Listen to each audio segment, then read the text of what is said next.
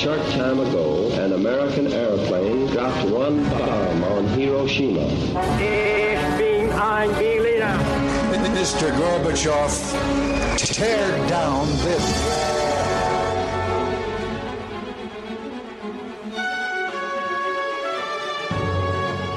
The American people, I think, is good people. They are. They have not to charge right, welcome to the Cold War post Yalta episodes, Ray. Thank Christ, and by Christ I mean Cam, that we are here. oh my goodness! Oh my gosh! Now, uh, uh, yeah, everybody has to keep in mind that uh, throughout the rest of February and into early March, the spirit of Yalta is still ringing in everyone's ears. It's a can-do attitude. We can get together, be practical, and solve anything. That's about to change, but again, it is something that's very real, and, and everybody who's involved needs it to be real for their own political, selfish reasons but it, uh, nothing can last forever, and it's about to come crashing down pretty quickly. Now, before that, though, on March 1st, Frank gave a speech to Congress where he spoke positively about the outcomes outcomes of Yalta. Um, it was applauded. It was his last major Yay. public appearance, and interestingly, it was the Oh. first time he'd spoken in front of Congress in several years, and he uh, it was the first time he sort of spoke publicly about his affliction. He, you know, they used to hide the fact that he was in a wheelchair and all that kind of stuff. Whenever he spoke in front of Congress before, he'd have these metal braces that he would use to sort of Right. walk, and people would be holding him. This time, he just said, "Hey, listen, dudes, I'm fucking old. I'm going to sit down. And I'm tired. Yeah, I'm Yeah. tired, and uh, you know, I'm not. You know, I've got this disease thing that we've been sort of not talking about for the last uh, twenty years." And everyone was like, "Sweet as, dude, no problems. You sit down. It's all good."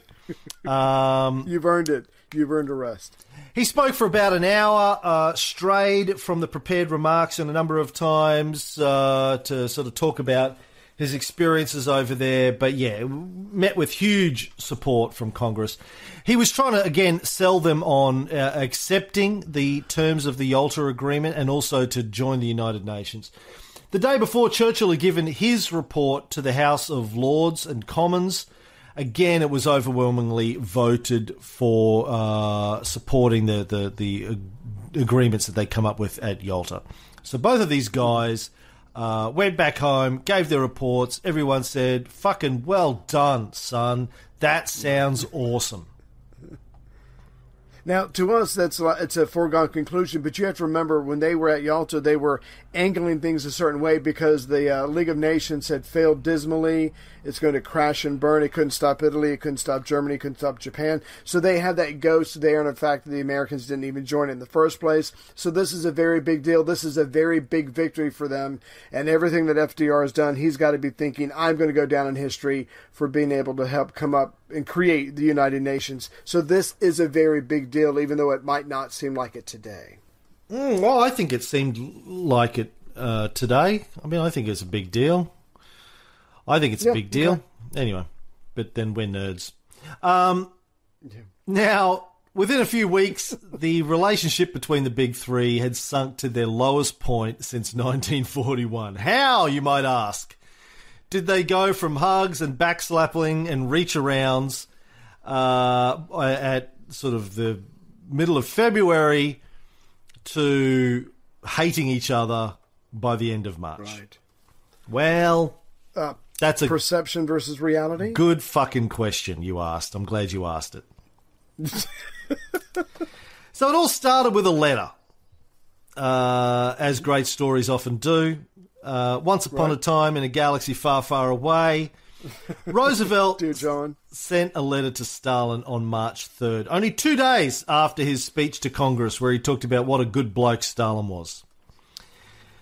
And the letter uh, addressed a question that we didn't talk about uh, much during the Yalta conference the treatment of Allied prisoners of war.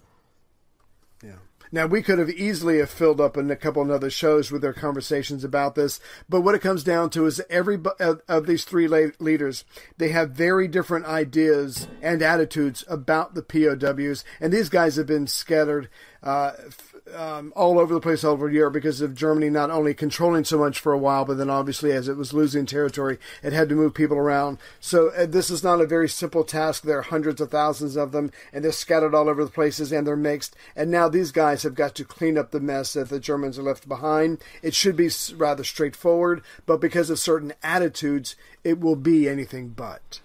I should be clear that when I say Allied prisoners of war, I don't mean the prisoners of war that the Allies have uh, in their prisons. I mean uh, right.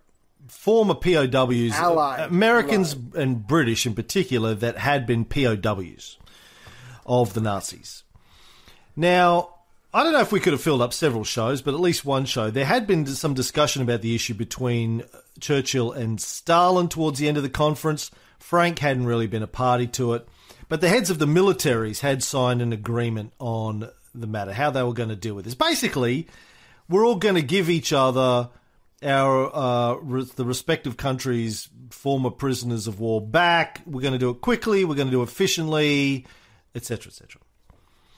Now, there was uh, an issue that had cropped up by early March. General John Deane, who was the head of the American military mission in Moscow, had found out that there were hundreds, if not thousands, of dirty, hungry, and tired American ex prisoners of war just basically wandering around the forests of Poland uh, trying to catch squirrels. And that they were getting the cold shoulder from the Russian military. Some had even been robbed of their watches at gunpoint. Now, the question I had in my mind was mm-hmm. these guys have just been released from Nazi concentration camps.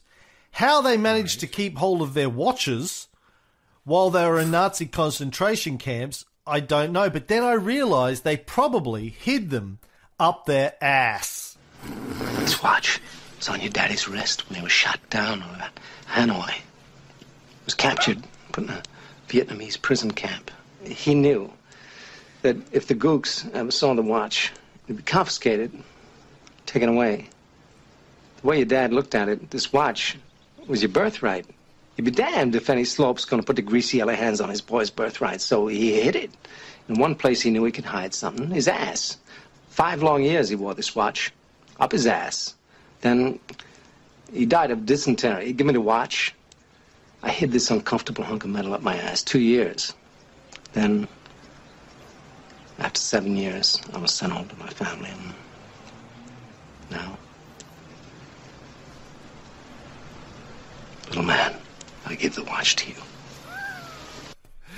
That's so beautiful. It'd be damned. It'd be damned. But it's going it's going to get worse for General Deane. Not only is he going to find out about these American troops, you know, barely surviving and whatever, being ignored when obviously they could be helped because the Russians pretty much outright own Poland. But there are even even worse than that. There's dozens of wounded Americans uh, in a in a um, repatriation camp near Warsaw. So again, it's not like these guys are like miles and miles away. They could be gathered up, they could be assisted, and for whatever reason, nothing is being done proactively to help the Americans. And this is at first confusing General Deane, but then he's going to get pretty pissed off about it. Yeah. Deane wants to get these American soldiers out of Poland and back home, but he's stuck in Soviet bureaucracy. So he asks old Averell Harriman, fucker of young women, to uh, come and help. Who isn't? Uh, How is Rachel, by the way? Harriman tries and he gets nowhere. So um, uh, the, the the Russians told the Americans that they were look, we're going to set up a new camp in Odessa, and then we're going to move all the Americans there. Once they're there, you can come and get them. When are you going to do it? Uh, at some point, you know. we're getting around to it. Really, I've got one of those. Now, Americans being Americans, they were impatient. They wanted this to happen right now. Russians being Russians, they were like, listen, eh, we'll get it done. You know, what's the big fucking hurry here? They have they have other priorities. I'm guessing rebuilding the western half of their country. Yeah. But but uh, No, which which which is certainly valid, but the American thinking is, look, you want them out, we want them back. Why not expedite it? But again, the Russians obviously have to rebuild half of their country. Um, whether it was um, it just wasn't important to them, or even if it was important to them logistically, it is just not that feasible to move that fast. But I don't think the Americans want to hear that. And by the way, the war's not over yet. Hitler's still alive. We're still fighting the Nazis. Oh, that's right. This is March, isn't it? March. yeah. We got shit. We're doing things, man. Like, uh, we're fairly committed here. Uh, anywho. So eventually the news made its way up to Roosevelt, who wrote Stalin a pretty harsh cable. It wasn't that harsh, really, but on March 3rd, it was fairly strongly worded. He wrote, mm-hmm. It is urgently requested that instructions be issued authorizing 10 American aircraft with American crews to operate between Poltava and places in Poland where American ex prisoners of war and stranded airmen may be located. Wait a minute. So Stalin has been telling Churchill during Yalta to fuck off when it comes to anything to do with Poland, even observers. Mm-hmm. And he thinks that the he's going to let American troops just fly into Poland. Mm. That he, he must he must really think he's he's buddy buddy with Stalin. Mm. But anyway, mm-hmm. Stalin replied, I want to assure you on our part that we shall do everything possible for the creation of favorable conditions for American POWs, as soon as they will be on the territory which will be taken by the Soviet troops. So again, listen, I'm, I'm, yeah, it's okay, dude. Chill the fuck out, man. Like, we'll get you your guys, but uh, where, where and when we say it's convenient, you're not. No fucking way are you flying into Poland.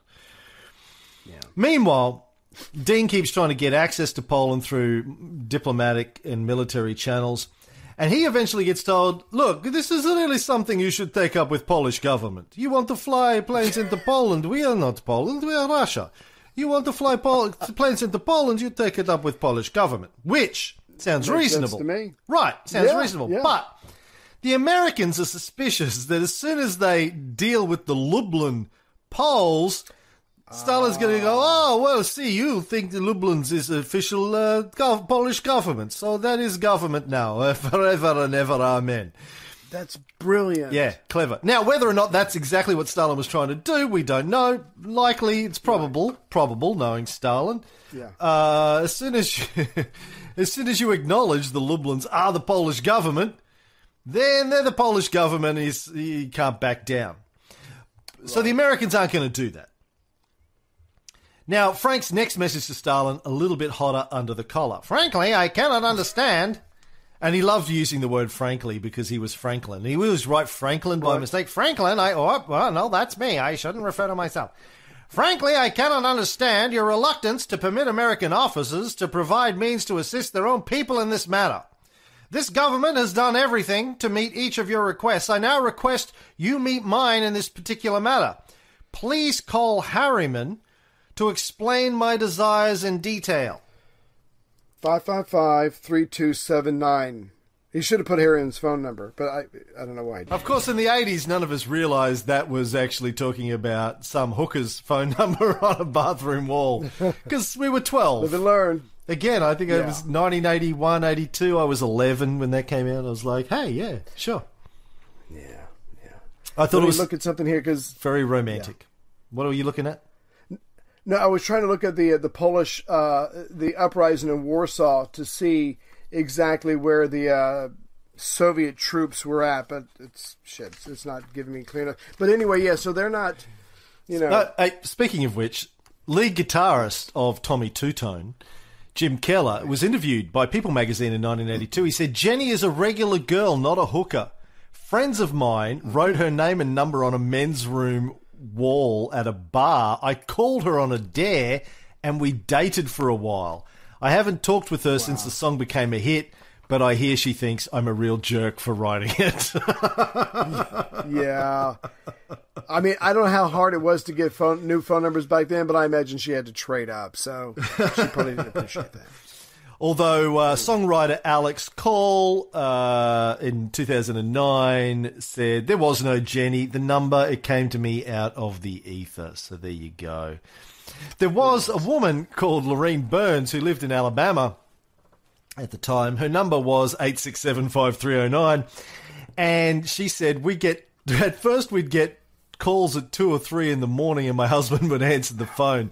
He can't hear too well. They'd ask for Jenny and he'd say, Jimmy doesn't live here anymore.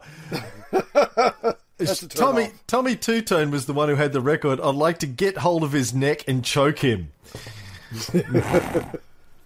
so uh, yes, uh, in 1982, WLS Radio obtained the number from a Chicago woman and received 22,000 calls in four days.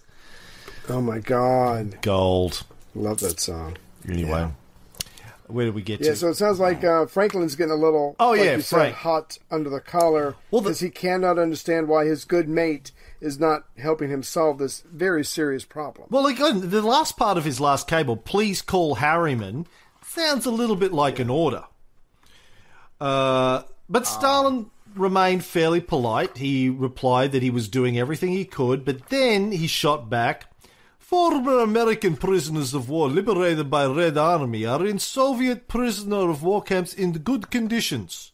At any rate, better in better conditions than former Soviet prisoners of war in American camps. American camps, where they have been partially placed together with German prisoners of war, and where some of them were subjected to unfair treatment and unlawful inconveniences, up to beating, as it was reported to the American government more than once. So it's like, hey, fucker.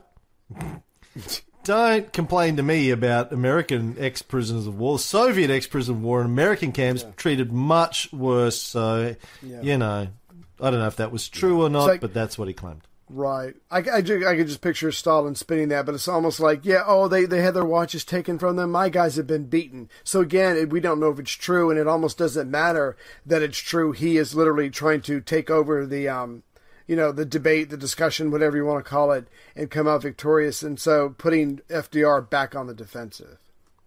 And FDR gave up on the whole issue, which seems to suggest that Stalin might have been right about the treatment of uh, Soviet POWs, or that it was just obvious that the wall had come down, and he and you know Roosevelt was many things, but he wasn't a White Walker, and he knew he wasn't getting through the Soviet wall.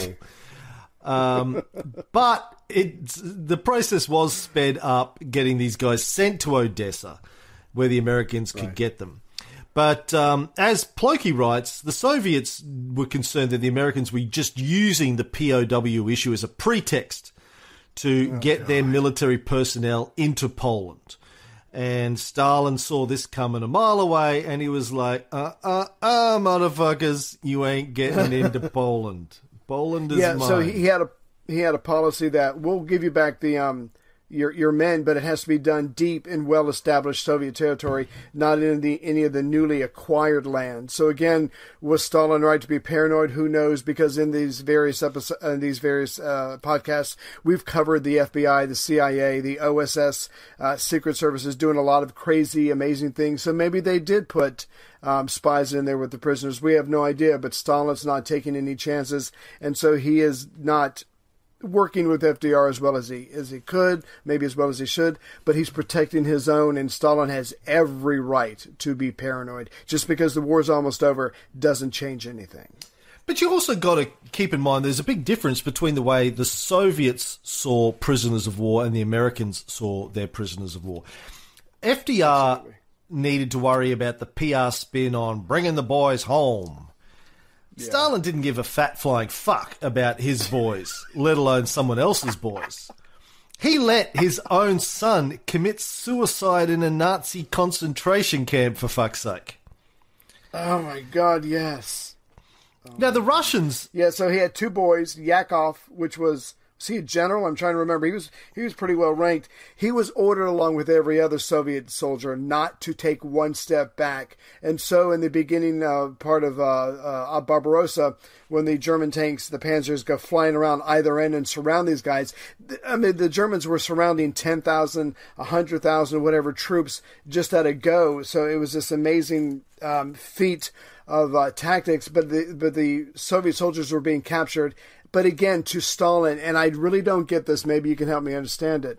But to but to Stalin, anyone who is captured, anyone who does not die while resisting the Germans, hopefully taking a German soldier with you, is a is a traitor to the country. Stalin just had this this absolute view of how these guys should be living their lives and how they should be fighting. Yeah, well, I think there was two aspects to that. Number one was, uh, you know, you, you should go down fighting. I mean, even if you get surrounded, you go in there and just keep fighting until you get killed. That's basically your job is to die um, fighting. Secondly, if you get taken alive, they might torture you and you might give up information, which will lead to more Soviet soldiers getting killed. So there's no good outcome of being captured from his perspective. Right. Yeah, so Yakov, his eldest son, by the way, Yakov is Russian for jack off, so that's, I mean, he didn't have a good start in life anyway. When your dad, It was a hobby. Your dad is thinking I should have jacked off instead of impregnating your mother, but I'm going to call you jack off to remind myself the rest of my life uh, instead of having sex just to jack off.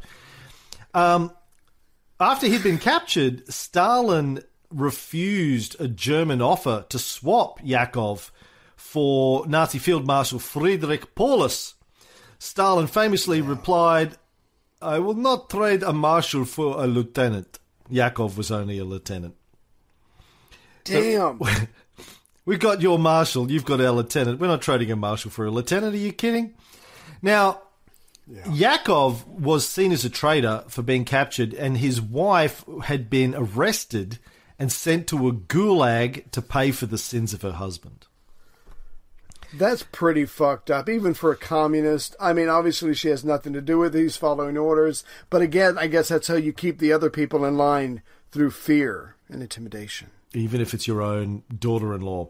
Stalin's daughter Svetlana Alilu- Alliluyeva, Yewa, Alliluyeva, wrote in her memoirs that um, her father believed that Yakov had deliberately surrendered to the Germans after being encouraged to do so by his wife.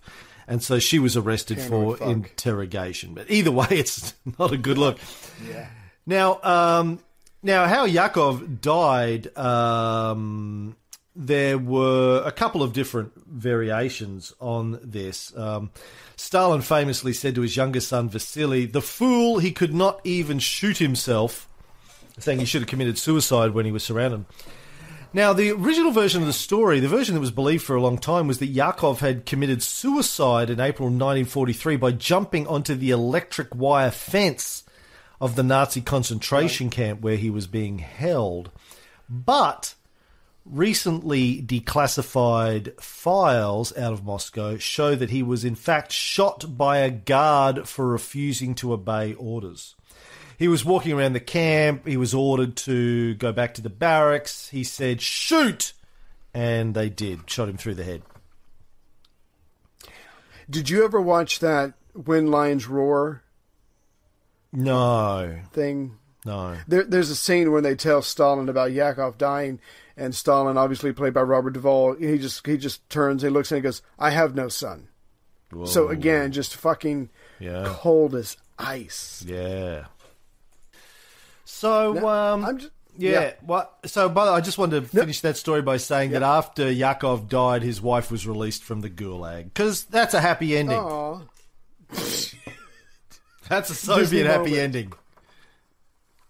No, I just I just imagine um, you know you've got to imagine that Stalin gave the word to treat these Americans pretty decently. I mean, who was that guy just a couple of weeks ago in North Carolina being held? He was finally released and died from whatever they did to him there. So you got to imagine that if these Americans came with bruises and whatever, uh, you know, having your watch stolen. It's one thing, but if they had been seriously maltreated, that uh, FDR and Congress or whoever would have gotten seriously pissed off. Stalin does not need that. He needs stability so he can consolidate Poland. So he's probably doing a, a decent job by the Americans. Did you say they had their watch Stalin? Had these watch Stalin. Watch Stalin's probably did. It's hour three. You know, some of the Americans have their watch stolen. Obviously, it was better than the Russian junk. But if that's the worst thing that happens to you when you're in your prison of war camp or you're running around, of, you know, hey, it could be worse. Now, the Soviets were treating the American POWs fairly well, certainly much better than they would have treated their own. Uh, the, the living conditions of the American POWs were on par with those of the Red Army. The living standards of the Red Army were pretty shitty. Right. In fact, there are stories that American POWs were offered to go and stay in these Red Army camps, and they found out that they were going to be treated the same way as the Red Army, and they said, "No, I'll just stay in the forest and hunting squirrels. Thanks, really. I think I'll be better off." I, I'll, I'll have a better chance with the deliverance guys than I do over there in, uh, in uh, the camp. So no, I'm good. I'm good. Now, by the end of March, Frank had lost all confidence in Stalin. On March 24th, he was brought a cable from Stalin. And after reading the cable, he banged his fists on the arms of his wheelchair and said, Averell is right. We can't do business with Stalin. He has broken every one of the promises he made at Yalta. The cable was about Poland, and within a few weeks, Roosevelt would be dead. Damn. So Truman is probably going to hear about this frustration from FDR. It's about Poland. He and he's going to pick up on that. I cannot trust this guy, and he's a very different man than FDR. And that is where we're going to leave the show. Short one, half hour, but then we went over time last week. Uh, I am going to read some heroes and some reviews because we haven't done that for a while. Um, DEFCON 1, new DEFCON 1 heroes Nora Jane Gant, Dale Gutierrez, Nicholas R.S., uh, Nickers, Nick R.S., just Nickers, I guess is what his friends call him. Nice. Charlie Jackson, Zachariah Girth, Kevin Locke, Adam Stanley, Zachariah Girth. That's a good name. I just say to the girls, "Hey, g- you know, you know what matters? Girth. Like, girth matters. Girth likes you. Girth likes you. You want some girth? It's awesome. Uh, Adam Stanley, Zach Simpson, Andrew McDrury, Chris Prestridge, Thomas Vidarson, Andrew Miner, Tom Monk, Kylie Semister, Wesley Resnicek, Bob Evans, not the producer, maybe the producer of The Godfather, Robert Evans. I think he's dead. Maybe his son. Welcome, Or the Bob. restaurant. I don't know which that is. John Nicole, Fred O'Sullivan, James Toole, Thomas Steele, Joe Spalding, and our new DEFCON 2 supporter, our farmer friend, television celebrity, Oscar Pierce. Oscar. I just sucked, smacked. Okay, uh, some reviews. Um, I've already did the Beg Poo one the other day. I'm going to go back. We're going to read four reviews quickly uh, because I'm, uh, I, I, all of these people deserve a thank you token. Haven't done one for a while. Um, Doe Moose from Australia says, just like warm apple pie. Carl Sagan said, if you want to make an apple pie from scratch, you must first create the universe. And so it is for Ray and Cam, constructing the entire universe of the geopolitics of the time and all the important characters that were involved with a bunch of dick jokes and music. That's right, this is no ordinary history podcast. They go deeper than anyone else, luxuriate in the details more than others, give 10 times more background than other sites, but they also have way more fun than anyone else. Why was Stalin extremely suspicious of the West? You'll find out, and hear some filthy jokes. How did Europe get divided up in the war? You'll be astounded to hear how it went down, along with some 80s music. Was Churchill the hero he is portrayed as, or was he far more complex? And will Cam maintain his Churchill accent to the end of the sentence? Will Ray run out of limoncello? You'll learn, you'll laugh, you'll thoroughly enjoy this most unique of podcasts. Thank you, Doe Moose. That's clever. Nice. And also from Australia, the Kipax. Hmm, I wonder who that is. Better than caffeine and Coke. It's late on a Wednesday night and I have to stay awake to go to work at midnight, not my usual routine. How do I stay awake? TV? No, I'll just fall asleep on the couch. Read a book? No way. Caffeine? Nope, too tired to calculate the exact dosage and timing to keep me awake to work but then let me sleep afterwards. Illicit substances? Probably not the time to suddenly decide to dabble. Ray and Cam are the perfect solution. These gentlemen are the perfect balance of entertainment, education, and inappropriate comedy. Cam, the alpha male. Oh, the alpha male. So this. This is a reference to a big debate that happened at the Brisbane meet and greet around dinner at the German club where everybody, including my wife, was trying to suggest that I'm an alpha male, and now I kept saying I am not a not an alpha male. I hate alpha males. I detest alpha males. They say, "Oh, that's because alpha males don't like other alpha males. You're an alpha male." I assure you, I'm not uh, an alpha male. Anyway, Cam the alpha male takes the I- lead with his that. exhaustive research. They, I said, they said you're you're you're, you're look, of course you're an alpha male. You're always taking control. I said I only take control because no one else does, and somebody needs to do it. And they kept saying that's what an alpha male does. I go no no no no alpha male. An alpha male wants to be in control. I don't want to be in control. I, I don't want to do anything. I'm as lazy as fuck. I just want to sit around and do nothing. They go, no, that's not. No, alpha males just do it because they have to. Anyway, so anyway, um, Good argument. painstakingly taking notes while Ray the Quiet American adds appropriate gravitas. What? Really? Oh, to the proceedings with giggling and insinuated strip teasers. Yeah, okay, fair enough.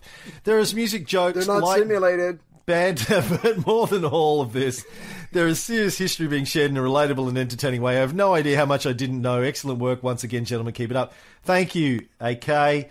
Um, also from Australia, you. SM1977. Fascinating look behind the Iron Curtain. Do yourself a favour and listen to this podcast. Molly Meldrum reference well noted there. Ray and Cam take their listeners on an epic journey through history, going into depth on subjects barely touched on in other histories of the period. They do it with formidable research and with endless humour. If you want to laugh out loud while learning about historical events from different perspectives, then this podcast is for you. On a personal note, I would love to go to karaoke with you guys. Love to belt out a tune or two with you. Keep up the awesome work, Sheena. Take it We slow we like your daddy. Special. Take it Daddy slow like your told daddy told you. Yeah. Yeah. Yeah. We should pick one special winner, get on Skype, and sing Turn Around Bright Eyes with them.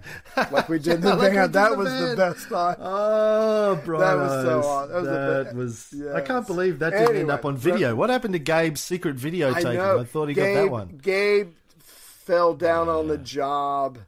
And He deserves in to have you- of his marriage. Having sex with his wife. Um, and last one, uh, United States, uh, Charian one. Five stars is not enough. If your history of memory, if, fuck, let me start that again. If your memory of history class is standing in the back of the room to avoid falling asleep, I would like to recommend the sleep resistant Cam and Ray. However, if you have sacred cows, prepare for a barbecue. If you think your local customs and beliefs are the laws of the universe, prepare for a change of perspective. If you think history is irrelevant and boring, let Cam and Ray challenge that assumption. If you like a little off color humor and rock music added to the mix, then you have found your history podcasts. I say podcasts because Cam and Ray also provide the life of Caesar, Julius and Augustus, the life of Alexander the Great, and the BS filter. Yes, BS is what you think it is. A word of caution to parents and guardians. These podcasts are liberally peppered with salty language. Discover the well researched podcast of these two teachers entertainers. Unless you believe the earth is 6,000 years old, you will not regret it. Well, thank you, Charian, Sheena, Kipax, and Domoose. Uh, all of you send us an email to email at the cold at a coldwar.com or or Cameron whatever my fucking Gmail Cameron Reilly at gmail.com. Uh, and I will and give me your address and uh, and AK your new address because I know you just moved to Ipswich. Right. And um, I will uh, send you a, um, or one of us will send you a token of our Yeah. appreciation.